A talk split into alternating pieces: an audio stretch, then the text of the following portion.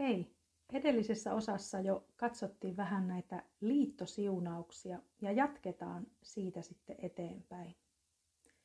Yksi uuden liiton siunauksista on toivo ja apu.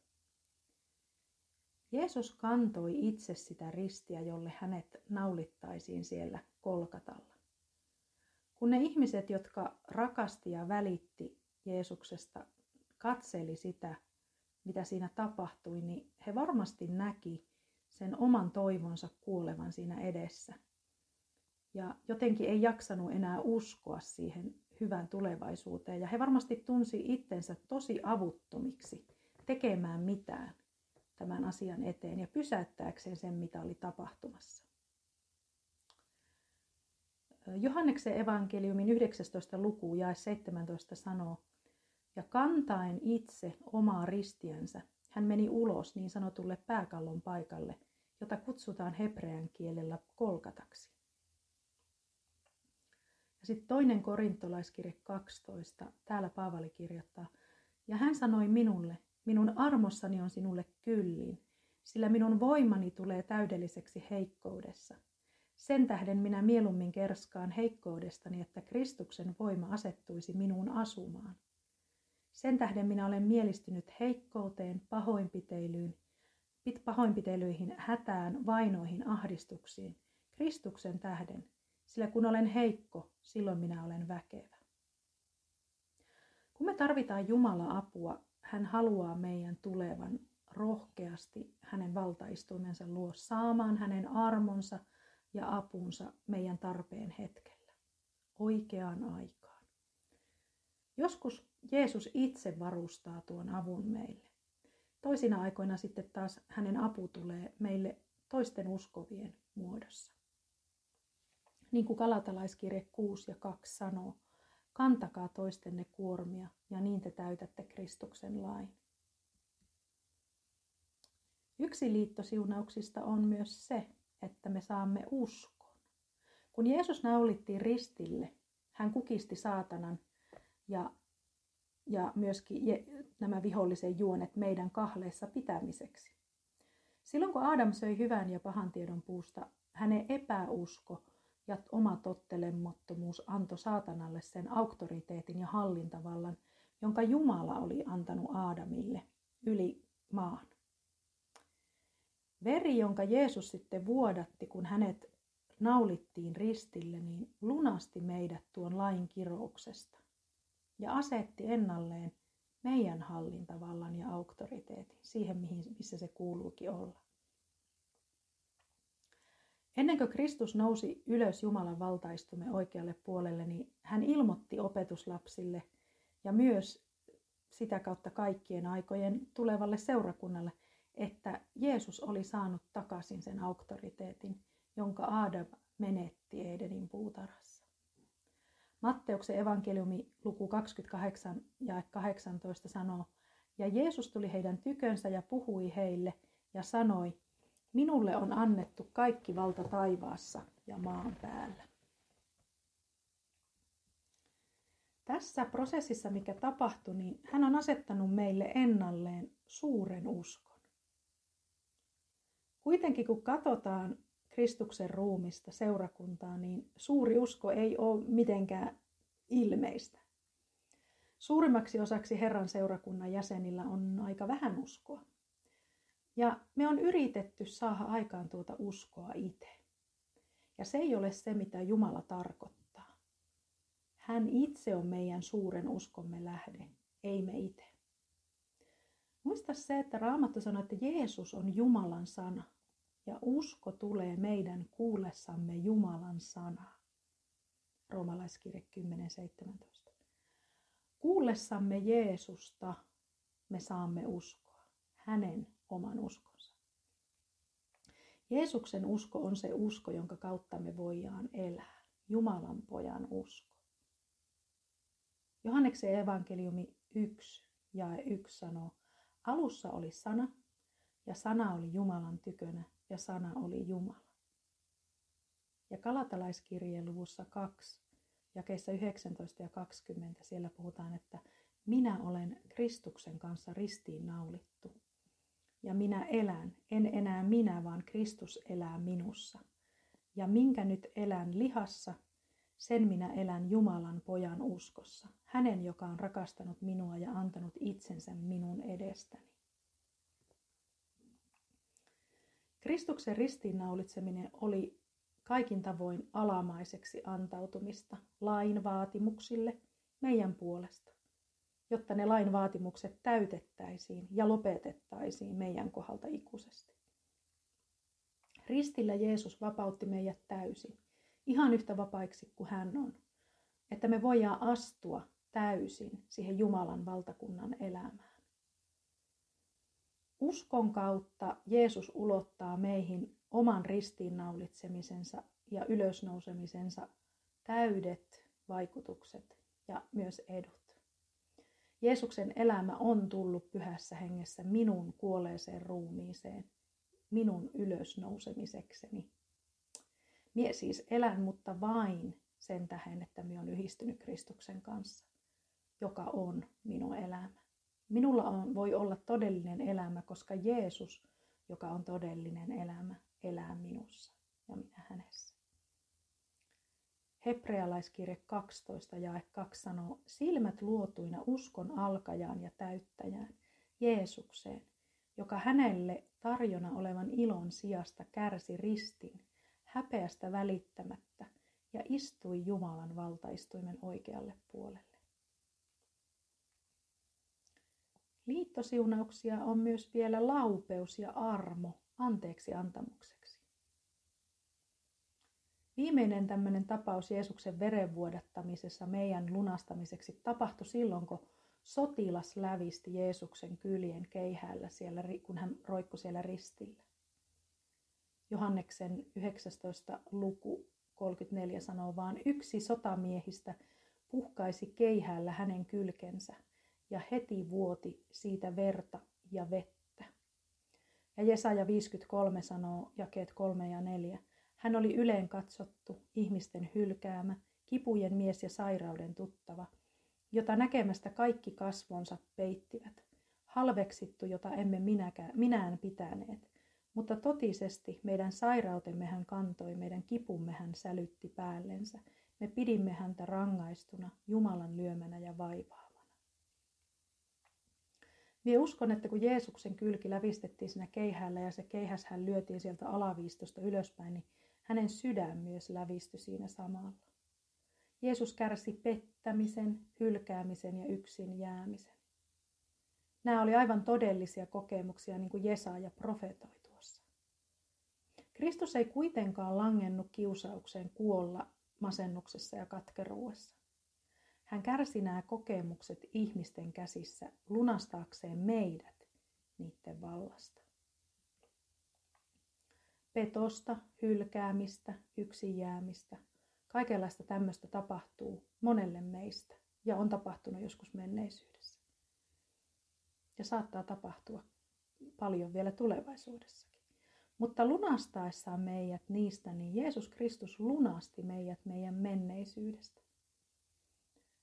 toisten synnit meitä vastaan ja sitten taas meidän omat tuomio- ja koston synnit on, on kaikki anteeksi annettu Kristuksessa. Jeesus antaa meille laupeutta ja armoa meitä itseämme varten. Ja laupeutta ja armoa myös toisia varten. Ja kun me annetaan anteeksi muille, niin me nautitaan siitä täydestä, täyden pääsyn vapaudesta, meidän oman Jumalan laupeuden ja armon valtaistuimelle. Meillä on nyt voima antaa anteeksi kaikki loukkaukset meitä vastaan ja elää vapaina semmoisista hengistä, jotka kenties käyttäisi meidän anteeksi antamattomuuna aseena piinata meidän sielua. Me ollaan vapaat siitä. Matteus luku 6, jakeet 14 ja 15. Sillä jos te annatte anteeksi ihmisille heidän rikkomuksensa, niin teidän taivaallinen isänne myös antaa teille anteeksi. Mutta jos te ette anna ihmisille anteeksi, niin ei myöskään teidän isänne anna anteeksi teidän rikkomuksianne. Ainoa asia, joka on meidän monien tiellä, on se meidän vaatimus, että jonkun pitää maksaa meille tehdyistä epäoikeudenmukaisuuksista. Mutta sellaiselle sielulle ei tule vapautta, koska semmoinen ihminen tuomitsee toisia samalla, kun puolustelee sitä omaa syntiä. Mutta Jumala tarjoaa meille vapautta siinä voimassa. Armo, joka on annettu meille muuttavaksi voimaksi, niin Jumala tarjoaa siinä voimassa armossaan, jonka Jeesus on asettanut ennalleen meille. Että me voidaan niin kuin, antaa anteeksi vihollisille sekä ystävillekin heidän petokset ja väärin tekemiset.